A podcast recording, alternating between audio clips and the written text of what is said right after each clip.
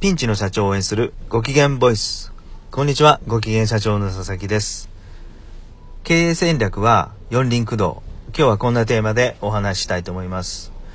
皆さんね、ちょっと、えー、オフロードの走る車をちょっと想像してほしいんですが、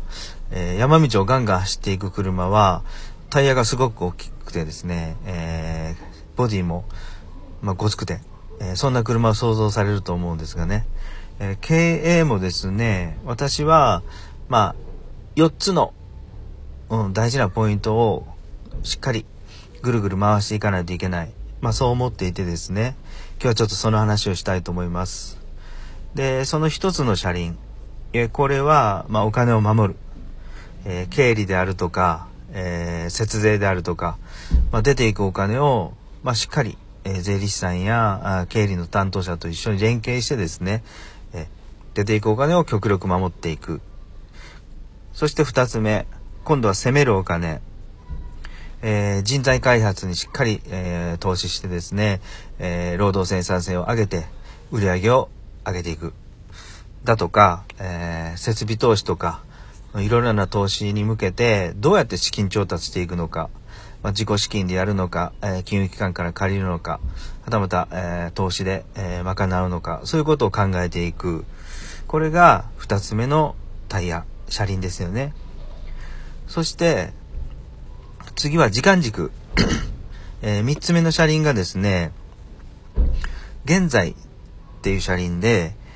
今、しっかり本業で目の前の売り上げをしっかり確保しているのかどうか。まあ、ここのえー、管理は絶対に必要ですよね。うん、赤字でないのかとか、はい、しっかり稼げているのか、まあそういうことが大事だと思います。そして4つ目が、えー、かなり大事な、えー、キーワードだと思っていて、えー、今度は未来ですね。未来のビジネスモデル。最近は、えー、ビジネスのライフサイクルが5年だとか、短い、えー、そういうふうに言われているんですが、えー、今、えー、売り上げがしっかり上がっていて、えー、儲かっていてもですね、まあ5年後には実際どうなっているのかわからない。うん、そのために、まあ新しい事業なりを、うん、しっかり今から準備しておかないといけないですよね。うん。ですから、3つ目のタイヤで、えー、売り上げの、現在の売り上げをしっかり回しておいて、今度は4つ目のタイヤでですね、えー、未来への、未来のビジネスモデルを作っていかないといけない。えー、例えば SNS や、えー、ウェブの、メディアを使ってですね、えー、会社の PR や、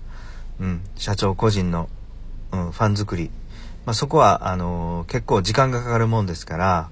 うん、この未来の時間軸のタイヤでですねしっかり回していけばいいのかなそう思います。なので、えー、経営はですね4つのタイヤを同時に回して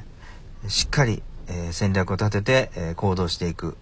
えー、そういうことが大事なんだな。私はそう思います。はい。経営戦略は四輪駆動。今日はこんなテーマでお話ししました。